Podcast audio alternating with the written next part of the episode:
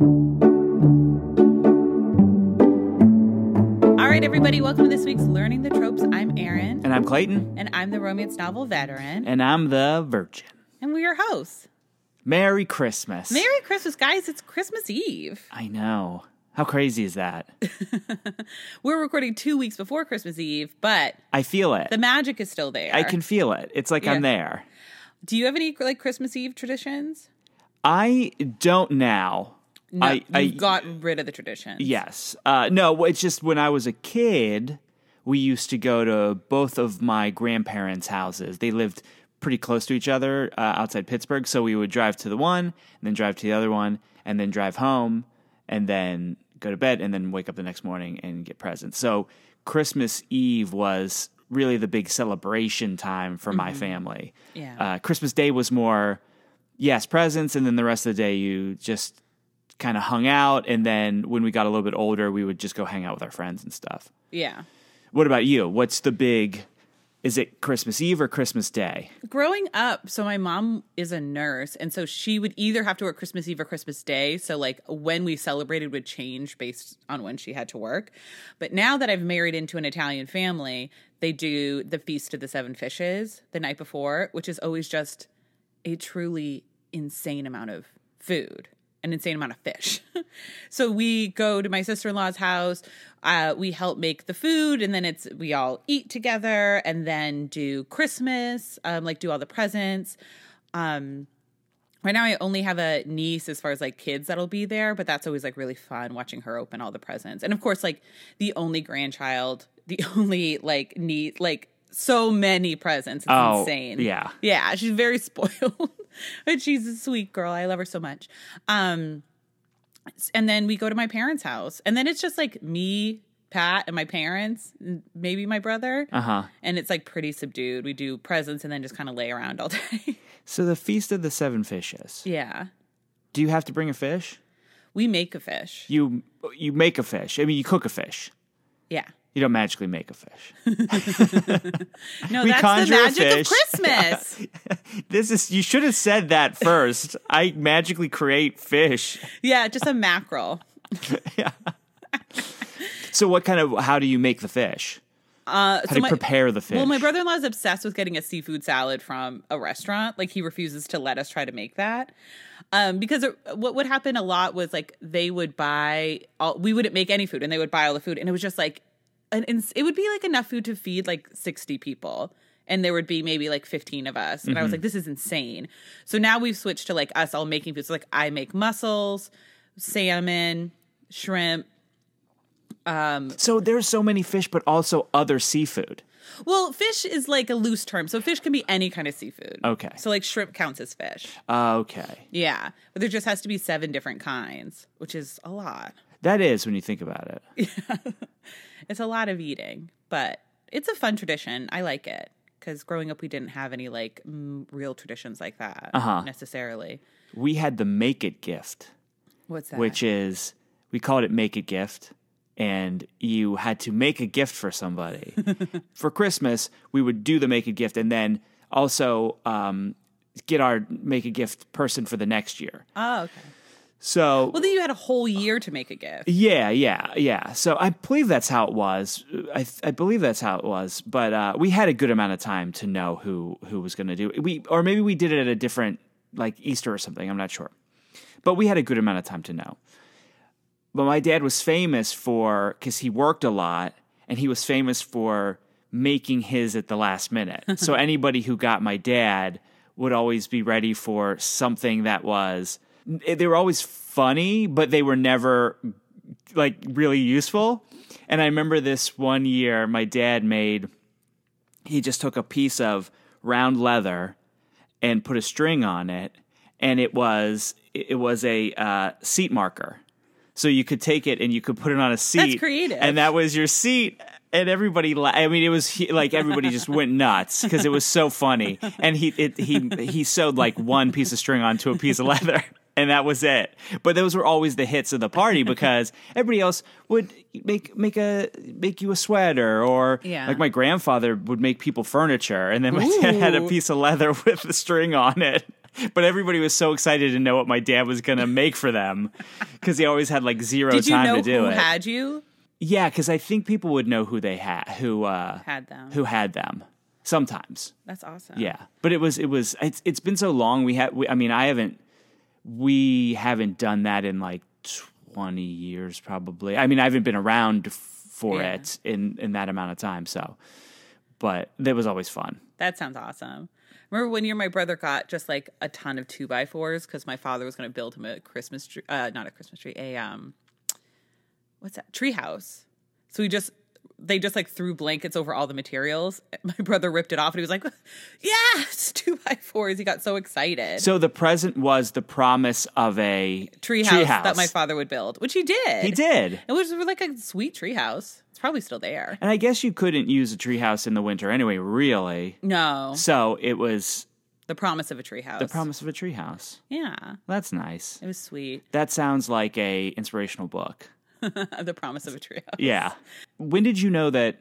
Not to ruin this for anybody, if you're playing this in the car for your car for your children, you know you can turn it off now or skip past this. But when did you know that Santa did not exist? Oh. Um, Do you remember how old you were? no. And I think it was like a gradual thing of me being like, this doesn't make a ton of sense. And then I remember there was like a few years where like my mom really wanted us to still believe. And so we just kind of pretended we still believed to like, because it would made her sad to think that we stopped. So yeah. I asked my parents when I was very young why they were allowing strangers in our house. That's, you have not changed one iota since Like- you were a child. why is Santa allowed in? Why is the Tooth Fairy allowed in? Why is uh, the Easter Bunny allowed in? What is this Grand Central? I didn't understand. I didn't feel safe. Oh no. So I I asked them. I was like, why are they? Why are you letting these these people in? These magical creatures. Because if they can get in, then people that we don't want can get in too. What what's the security situation in our house? Was what I was asking. and I remember my mom talked to my dad. She told me this later, and she said he's so young. Should I tell him? And he's like, yeah. He, if he doesn't feel safe, tell him. He's not going to be mad. He'll Right. feel better about it. So my mom told me that these things aren't real. It's mom and dad, and don't tell anybody at school because they are they still believe, and you don't want to ruin it for anybody. Yeah. So I did. I just never told anybody, but I was like so happy that nobody was breaking into our house. But there was a girl in our in my middle school who genuinely believed in Santa until she was in seventh grade. Oh, so that's 11. No, that's that is like thirteen. Yeah. So that is late. Yeah. Did you believe until you were I thirteen? don't think I don't know how old I don't think I believed till I was thir No, I think I was probably like 8. Because seventh grade is that's a, that's late. Yeah. I no. Yeah. Well, it's nice that she had that level of like believing in magic. Yeah. But also my family like we were like my mother did believe in magic in general, so it seemed like oh this is all par for the course. Like we used to make fairy houses for the winter so that the fairies wouldn't be mad at us. you know? Yeah. And so then it was like, oh yeah, and then there's there's also Santa Claus and a Tooth Fairy. This all tracks. It all makes sense. Yeah, this all it makes sense. Yeah, I never. I, I yeah. I, I I I barely believed it, and then I was happy when I figured out that it wasn't real. You were just too practical.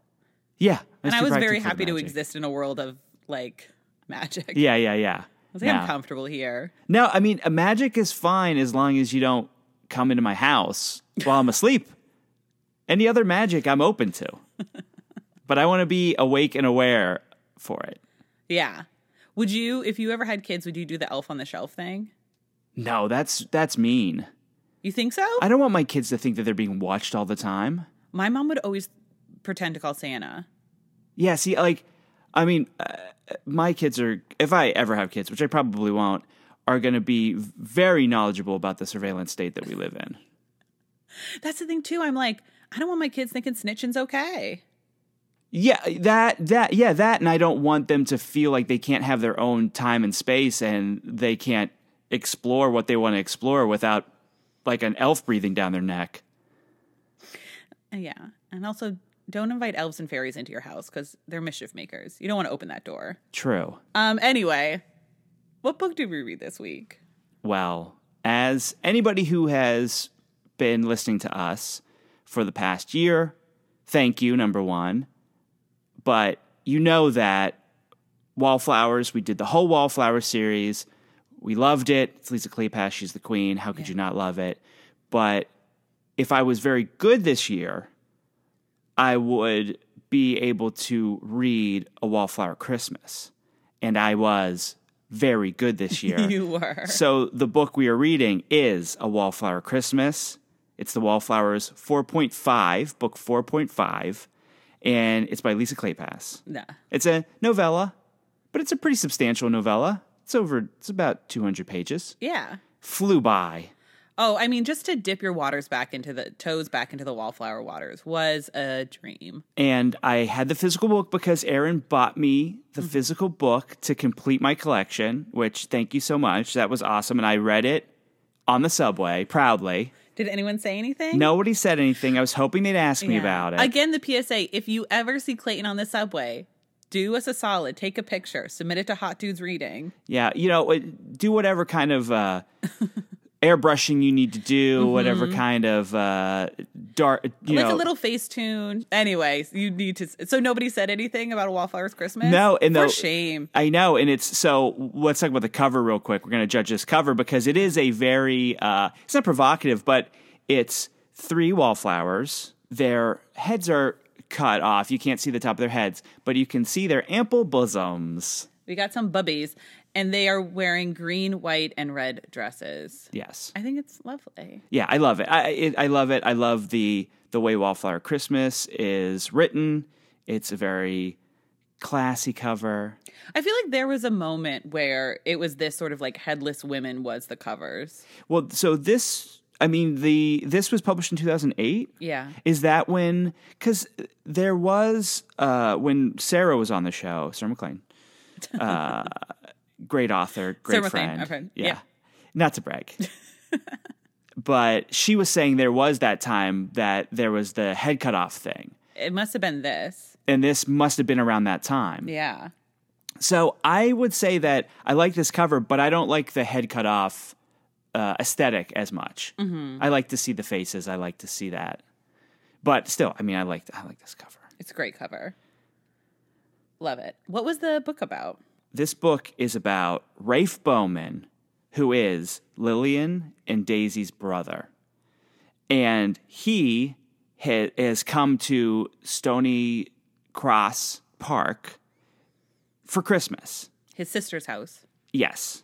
And he's maybe going to marry Natalie, Yeah.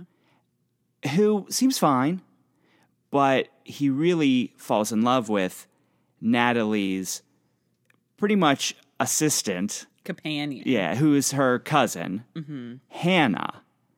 And they fall for each other, and it's Merry Christmas.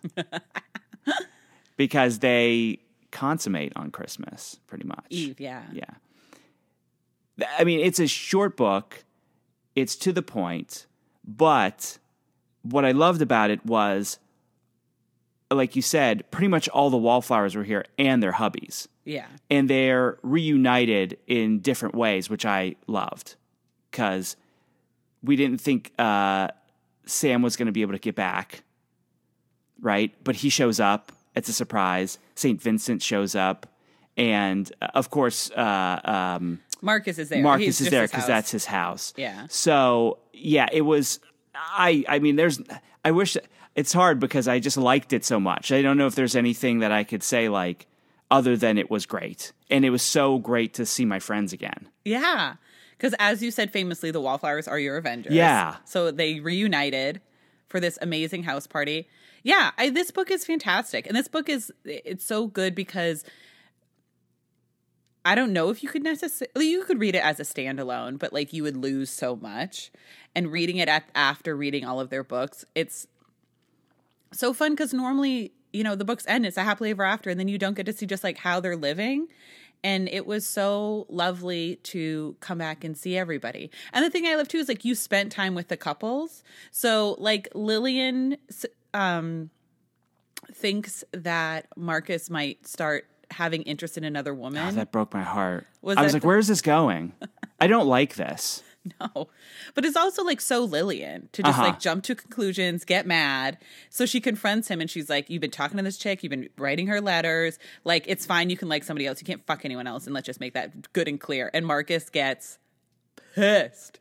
And I loved that scene. He drags her to the bar and is like, Well, since you couldn't wait, you couldn't keep your mouth shut. Yeah. Here's this fucking horse. It's taken me a year. Somebody else wanted to buy it. I had to make sure I bought it. It's the perfect thing for you. You said you wanted to learn how to ride, and that's what I'm giving to you. You ruined it. And then they fuck in front of the horses. And then they, he puts a blanket down and he's like, and now I'm just gonna fuck you real good in this hay. And he does. He Yeah. delivers. And it's one of those things too that I loved about that fight was like the second that Marcus was like, We sleep together every night. Like, what what energy do you think I have left over to even start doing something? Like that's insane. And the second that he says that, she's like, "Oh yeah, that is ridiculous," and like it completely evaporates. And then she's sort of like, "Well, now I'm a little embarrassed, and let's just move past it." But he's like, "No, that's messed up that you would like think that of me." And he just stayed mad, and she was like, "Let's not be, let's forget it," even though she had been stewing for like two weeks. Yeah, that was a. I I did like the different kind of things going on uh, with the other wallflowers while the main romance was going on, and that one was curious to me because I. I, I get you know I get I get so caught up in these that I don't realize that there's no way that he would actually be having an affair. That's just not how this would go down. This Right. isn't what the kind of book that this is. These characters are happily ever after. They are living their happily ever after. But I was still thinking, oh, there. This is. I don't like this. I don't want this to happen. And obviously, it didn't. But I I like that it does show like sometimes these things will happen even if there is a happily ever after.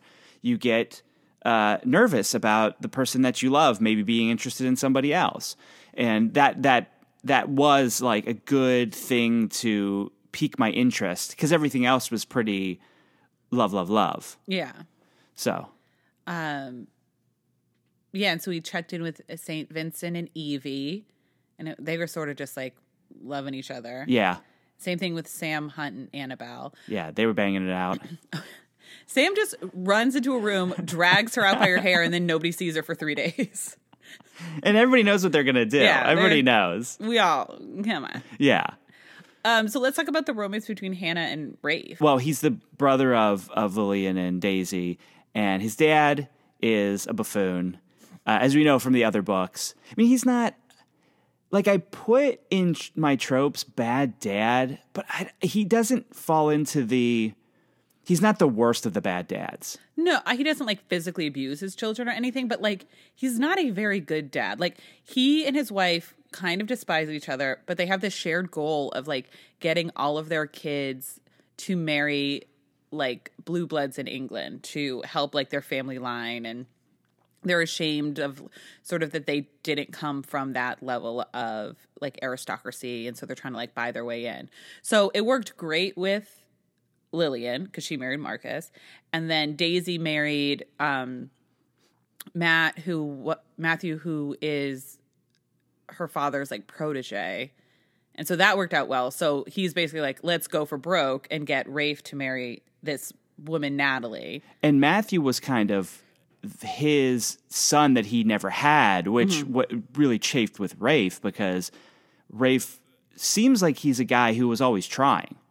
He, his dad would say, "You're so lazy." And he's like, "I all I do is try. I don't understand why you would think Yeah. otherwise." when also he runs a successful business that has nothing to do with his father's business, and that's so strange too. And so he basically wants to create this alliance with his father's business, and so that's why he's planning on marrying Natalie because also he just sort of like has his figures like, oh, it's time to get married. He doesn't really think about it that much. And he's a rake.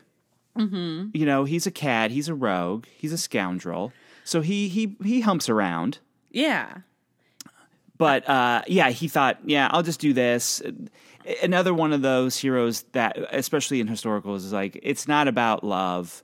It's it's it's a business decision to marry somebody. Is this somebody that I could help and could help me? yeah, which I think a lot of them were, but so Hannah is then sent to like check him out to see how he would be for Natalie. And so they go to tea, her, Lillian, Annabelle?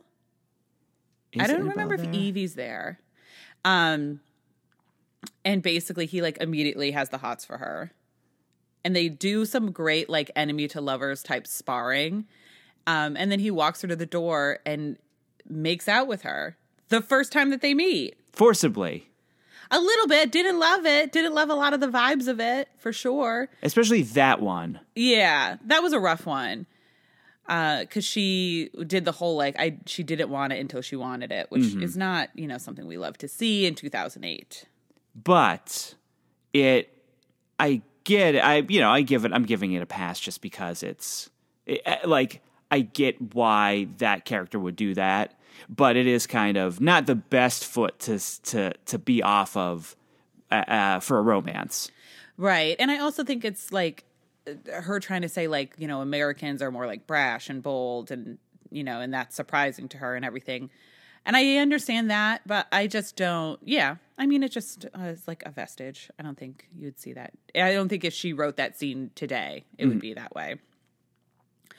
Um, and then they all end up going to Stony Cross Park.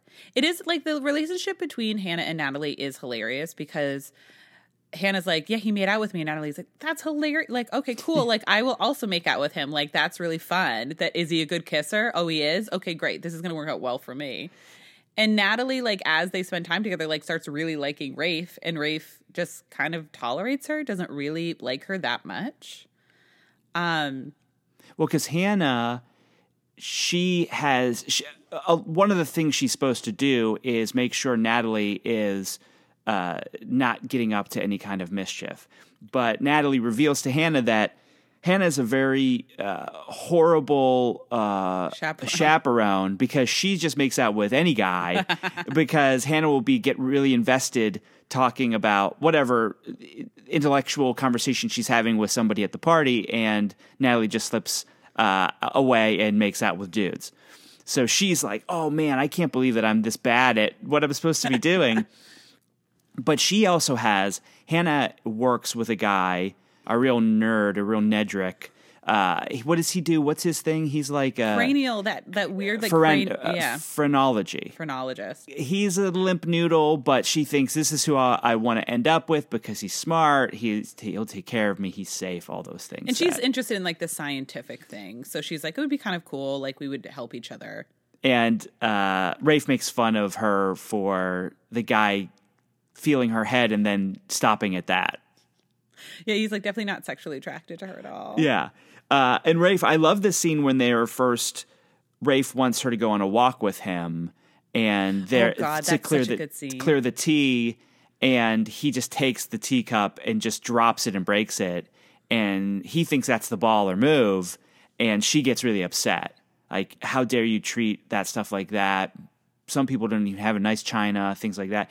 And I liked that dynamic Yeah. because he thought that was such a cool move to say, I don't have to worry about any of that. Let's just go. And she's like, No, you should worry about all of that. Someone has to clean that up because she's not a wet blanket.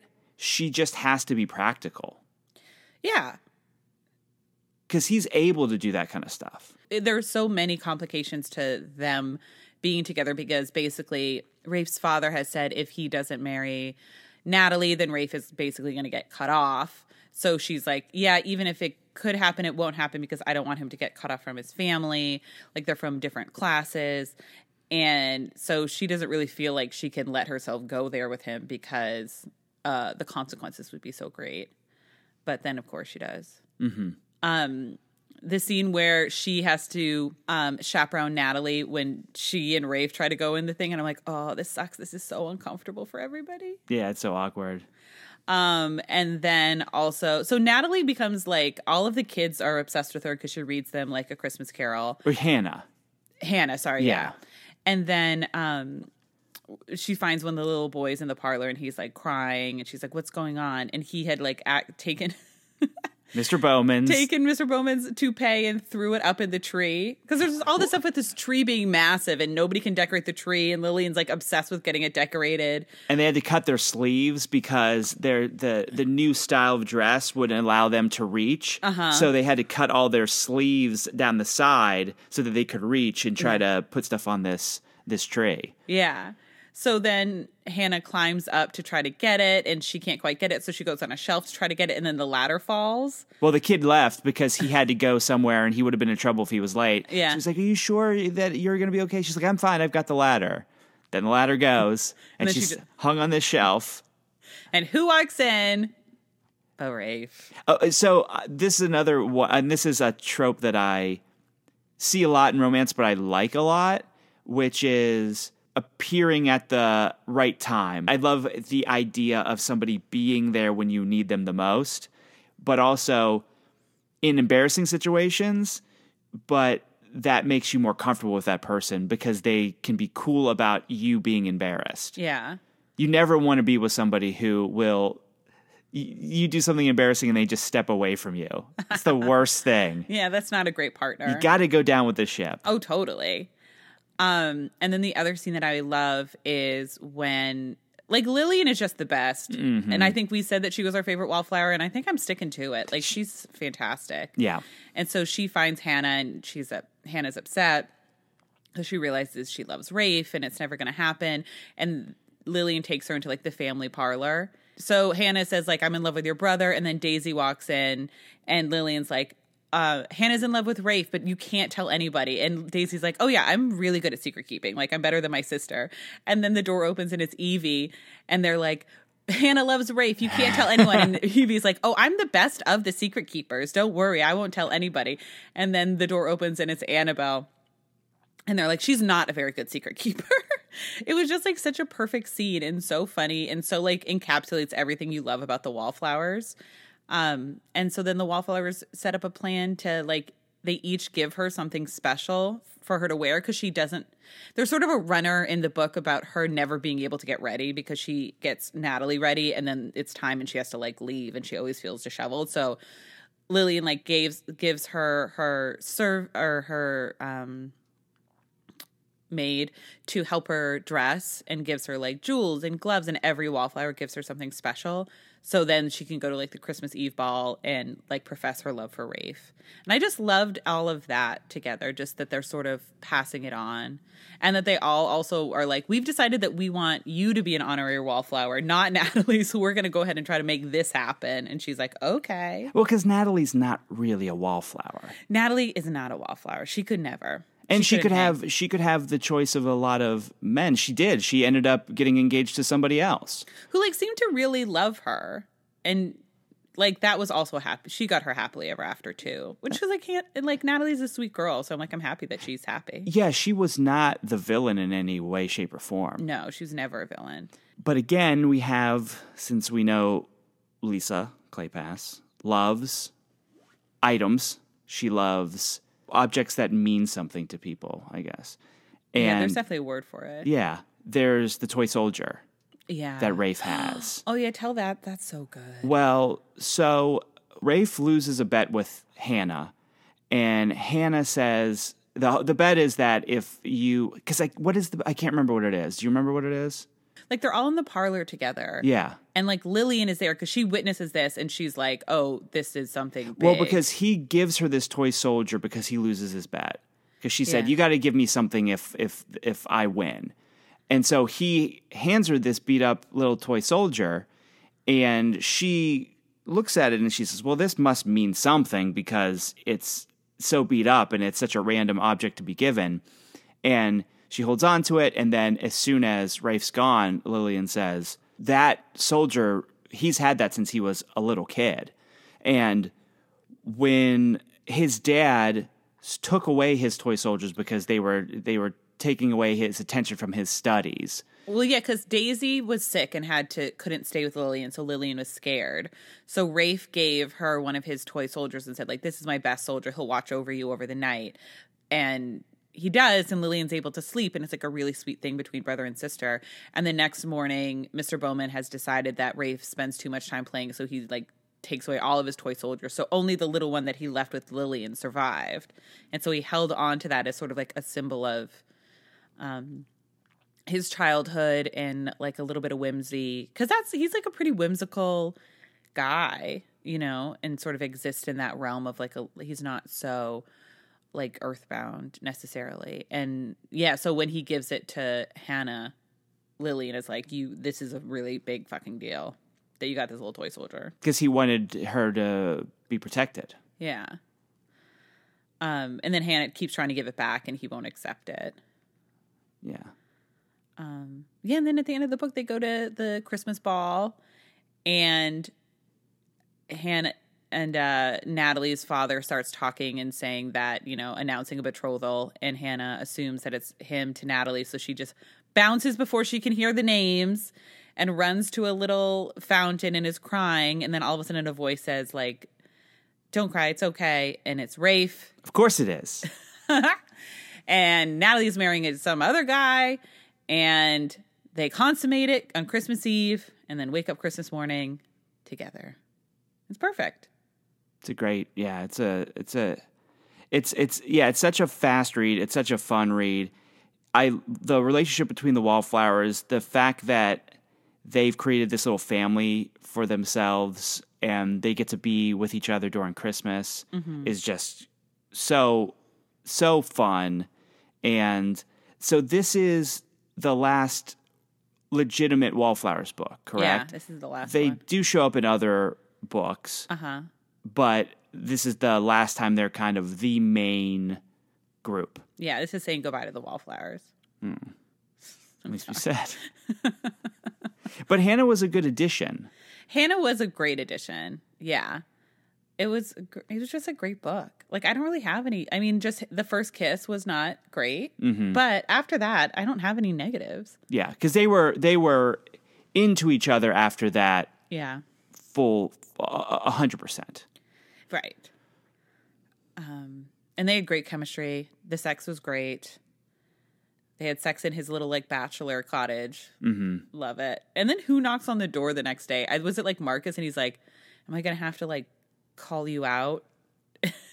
he's like, No, I'm gonna marry her. And he's like, All right, great. I just come back to the house, everyone's talking about you. So Marcus was not my favorite when we read the books, the Wallflower books originally. Yeah.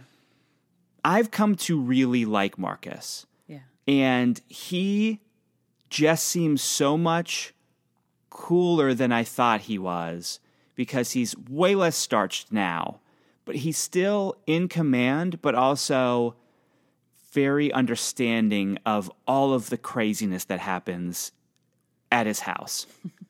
He's Yeah. always got people over doing crazy stuff, and he's rarely super judgmental about it. Yeah. And he's very capable. And that's what everyone says whenever they meet him for the first time is just he has like such a presence. But I love too that Lillian talks about when Marcus walks in the room and it's just the two of them, like it all falls away and he acts like a very different person.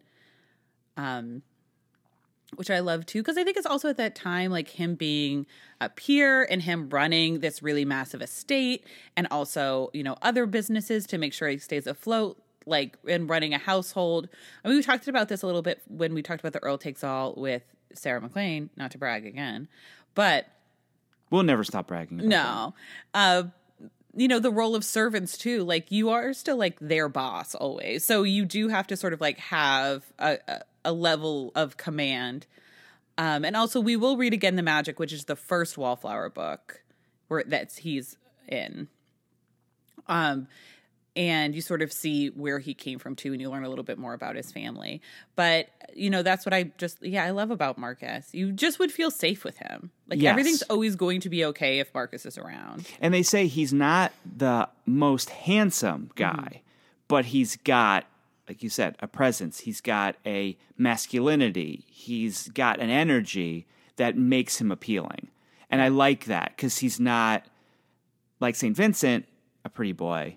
Although St. Vincent also has grown on me a lot yeah because well you, you see how much he loves evie and like you mm-hmm. can't help but then love him. he he's a guy that I think I was against because of you know him kind of saying that he was maybe going to assault somebody. This is not not a good first introduction to a guy, but after reading his book and after reading this book, I get it now. I get why people like St. Vincent so much. Yeah.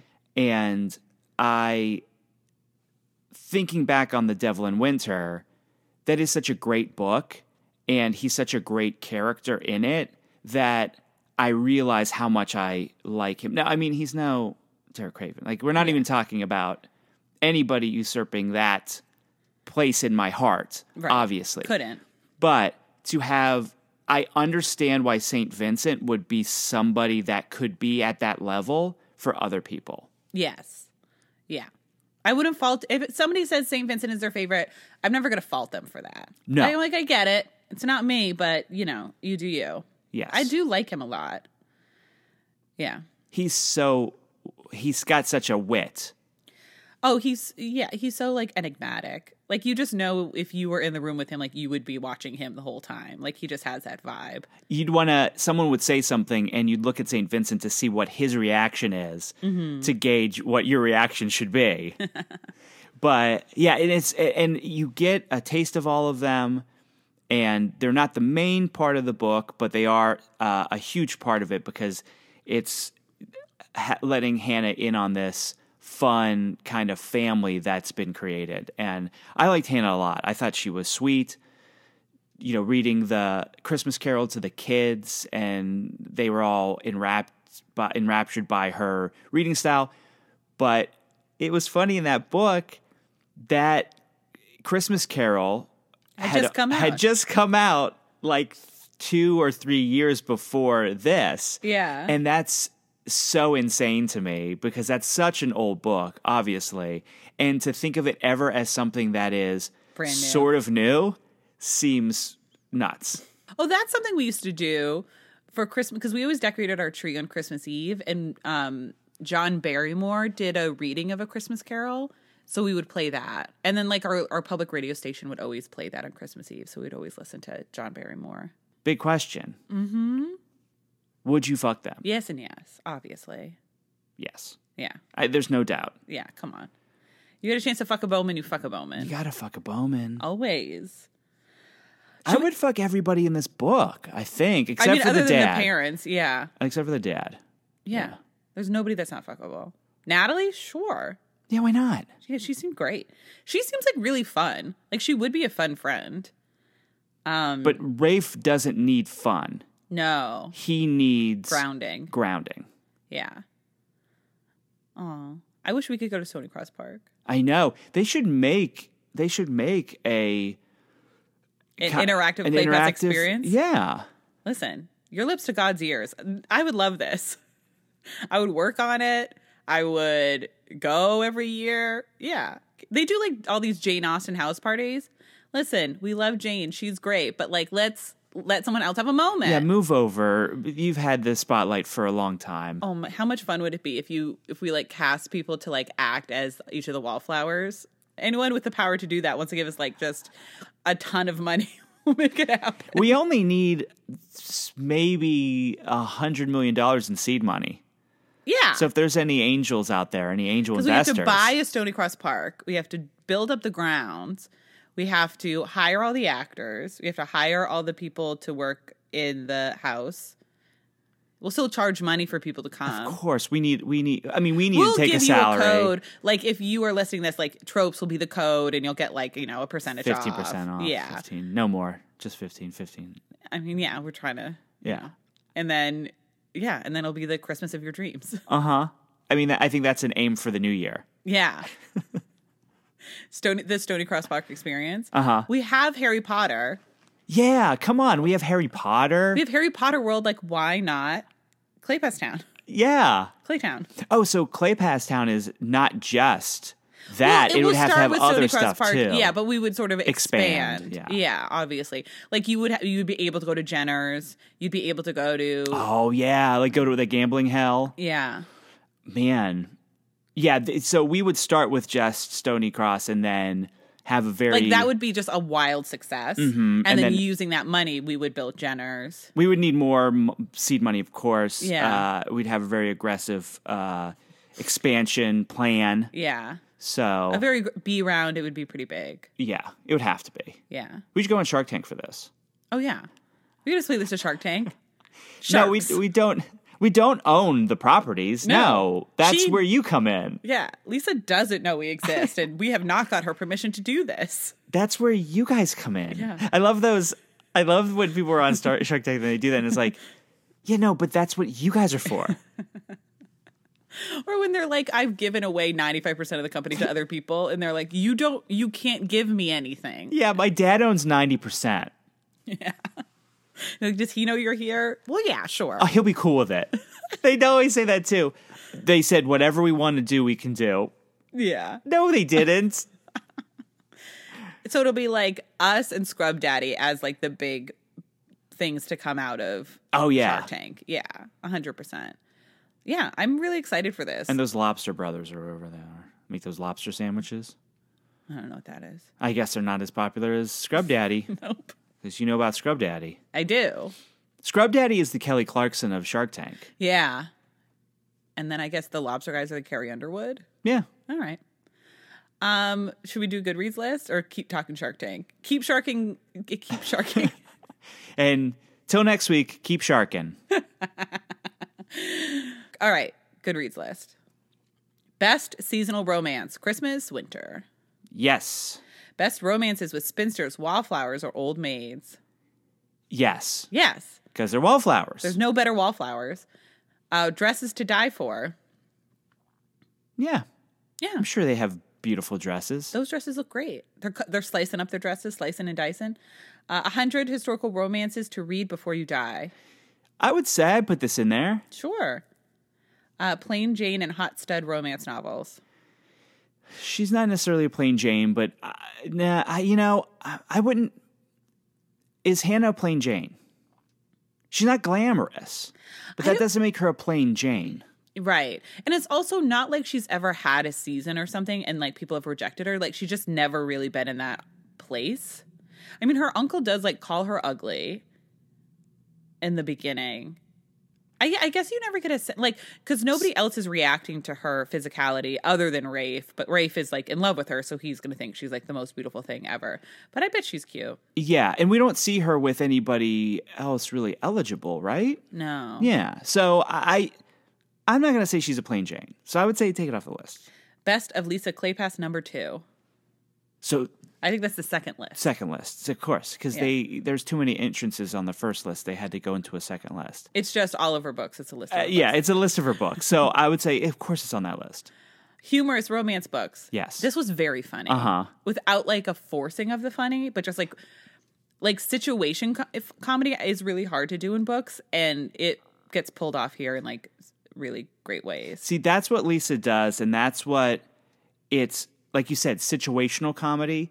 The comedy comes from the characters.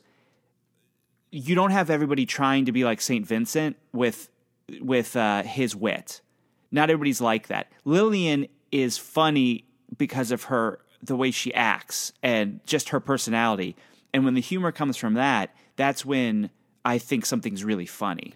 Right, and it's just something she says and doesn't necessarily think it's funny. That's what's the funniest thing. Yeah. Yes. Because I mean, like that scene is so wonderful when all the wallflowers are finding out about Hannah and Rafe, and Uh-huh. they're not trying to be funny. They're No. being very serious, and it is truly hilarious. and it's how they would react. It's Yeah. not uh, done f- for comic effect.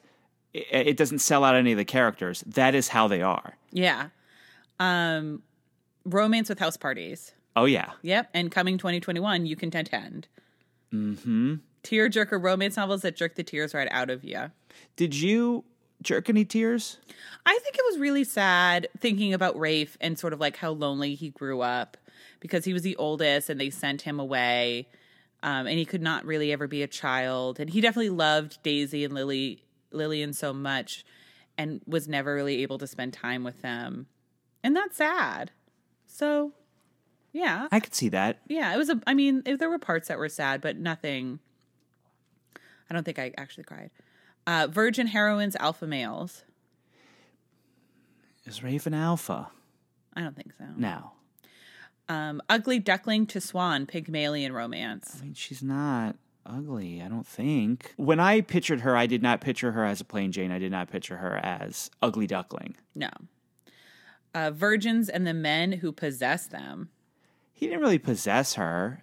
I mean, the only time he possessed her was, yeah, he didn't really possess her all that much, other than a normal, I love you and I want you to be mine. I don't want you to marry this, this, this dork Oh, who's, he gets so mad. who's like rubbing people's heads. yeah, who just also writes her a letter and like three quarters of the way through is like, oh yeah, do you want to marry me? And then he goes on to the next subject, and Rafe is like, this is bullshit. Yeah. like you don't need to marry me, but you cannot marry this guy. Like fuck this guy. You deserve a little bit of passion. Mm-hmm. Yeah. Uh, character you most want to sleep with.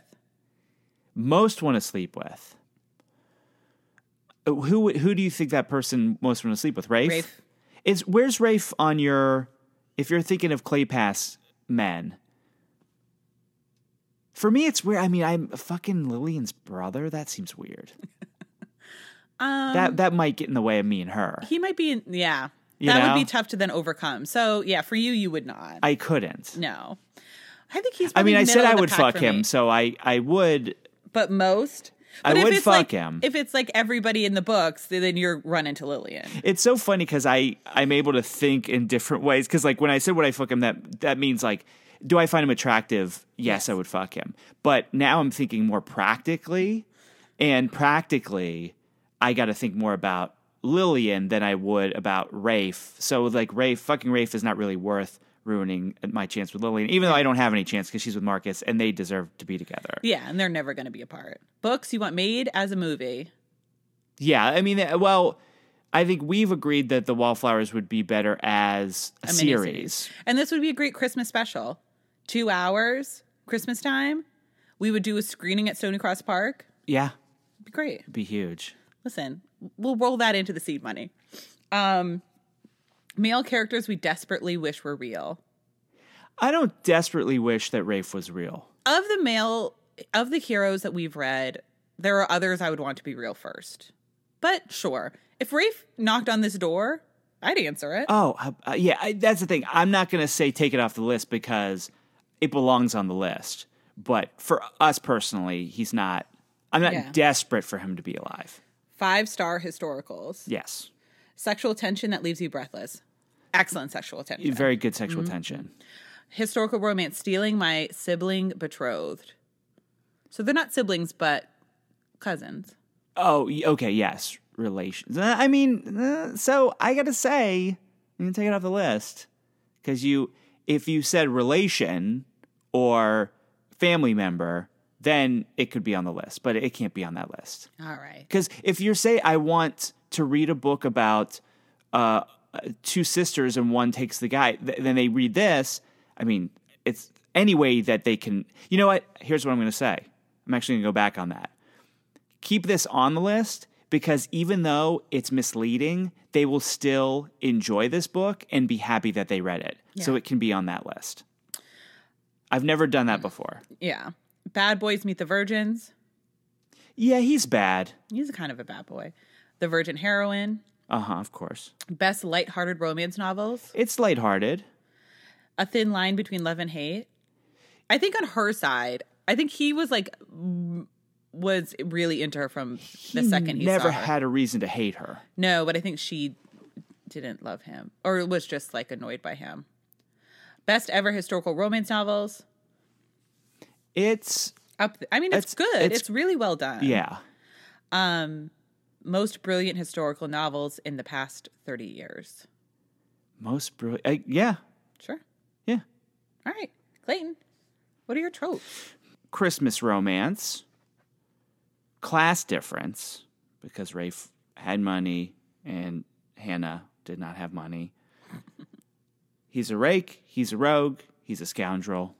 That's Rafe. Although he was a mild rake, rogue, scoundrel, kind mm-hmm. of. Uh, close friendships. Of course, the Wallflowers. It doesn't get closer than that. I have bad dad because he is a bad dad.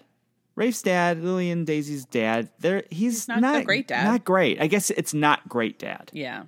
That would be the the new trope for him. Um, those are my tropes.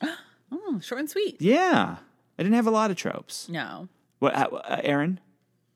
What were your tropes? Well, one of your tropes was showing up at right the the right exact moment. Yeah, yeah. Uh, meddling siblings, uh, in love with the wrong person, mishearing a betrothal because I've heard that a few times. Uh, story time, so when like she's reading to the kids, um, kissing when they first meet, early morning walks, uh, American historical American hero in a historical, poor heroine, working class heroine, bad dads, bad toupees, Christmas novels. Heroine is great with kids. Stuck on a shelf, literally. Yes. Um, yeah, those are mine. Those are good tropes. Clayton, what has you swooning this week? Well, it's Christmas, Yeah. as we have talked about extensively throughout this episode. And I was trying to think of something that was Christmassy that I really love. And there was uh, a special called John Denver and the Muppets. Do you remember this? Yeah. and I used to have the CD, and we would listen to it on the way to uh, Grandma's house. grandma's house. And I haven't listened to it in years, and I, I, I found that I had uh, a copy of it ripped onto my like a hard drive. So I have a bunch of music on my hard drive, and I was listening to it the other night, and it made me cry for several reasons. Just because some of the songs are very sad. I mean, there's fun songs. They do the uh, 12 Days of Christmas, which is really funny. This album just means a lot to me because it reminds me also of like being a kid, and and and those were great times for me when it came to Christmas. And it's something that if you haven't heard this, I'm sure you can find it on somewhere, either on YouTube, streaming sites, things like that. But I would say check it out. John Denver and the Muppets. I think that's what it's called. It's like John Denver meets the Muppets or something. If you put in John Denver and Muppets, it'll You're come up. it. You're Yeah. getting it. It'll be out there. But that's my swoon for Christmas. Aw. Erin, what are you swooning about? For Christmas, Christmas swoon. This is a great Christmas swoon. Um, and it is Virgin River on Netflix. So we all want romance on the TV. So you got to watch romance on the TV. I hadn't read these books. Um, and I watched this whole series in like two days. I really loved it. Pat got really into it. When the- Producer Patty. producer Patty, when the characters finally kiss, we both started cheering. We loved it.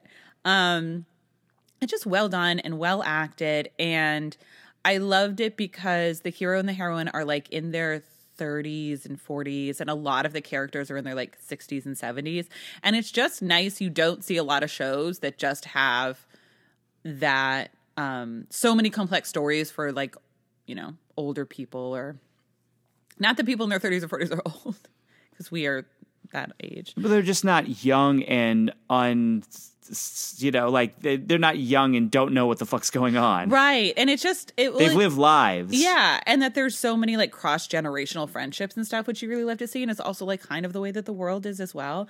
Um and i just really loved it. I thought it was really well written. It's great to watch over christmas it's great to watch with your family um sadly no gratuitous sex and that would be the thing i said that it was maybe a, a negative Well, no, no sex at all, or no gratuitous sex. No, no sex. They Okay. they just kiss a few times, but you know, yeah, it's fine. So you can watch it with your family if and not feel weird about it. But um, we might end up doing something with it in the next few days. So definitely watch it. Um, but yeah, I really loved it. I thought it was well done. It's already been greenlit for season two, so happy to hear it. Great, Yeah. Erin. Where can they find us? Um, so always rate, review, subscribe. You guys are really fantastic about that. Um, we love it. It's how people find us. Also, it's Christmas time. Maybe tell people about us. You're with your family. What are you listening to? Maybe say yes. You don't have to. It'd be nice if you did. Um, if you want to email us any, you know, advanced, if you want to email us some seed money for Stony Cross Park, How could they email us money? like a Venmo request. no, don't give us any money. That's that's insane. Um, but if you want, If you could figure out a way to email us money, j- just even if it's like five cents, I'd love to see that. No um, But if you want to send us recommendations, um, any notes, what you think, who you'd most want to fuck in the Wallflower universe, uh, you can always email us at learningthetropes.podcast at gmail.com. Uh, and then we're on Twitter at Learning Tropes and on Instagram at Learning the Tropes. As always, we have our Facebook group, the Learning the Tropes Troop. They already know what we're reading in January. And guys, it's a big one. It's real big. Um, so feel free to join us over there. Um, our next episode is our January preview. So you're going to find out what we're reading in January. Guys, I'm excited. I'm just going to say it. I think it's going to be, I think you're going to like it. Um, and as always, Learning the Tropes is part of the Frolic Podcast Network. Find more podcasts you love at frolic.media backslash podcasts. All right, bye, guys. Merry Christmas. Merry Christmas. Happy holidays. Happy holidays and a happy new year. Bye. Bye.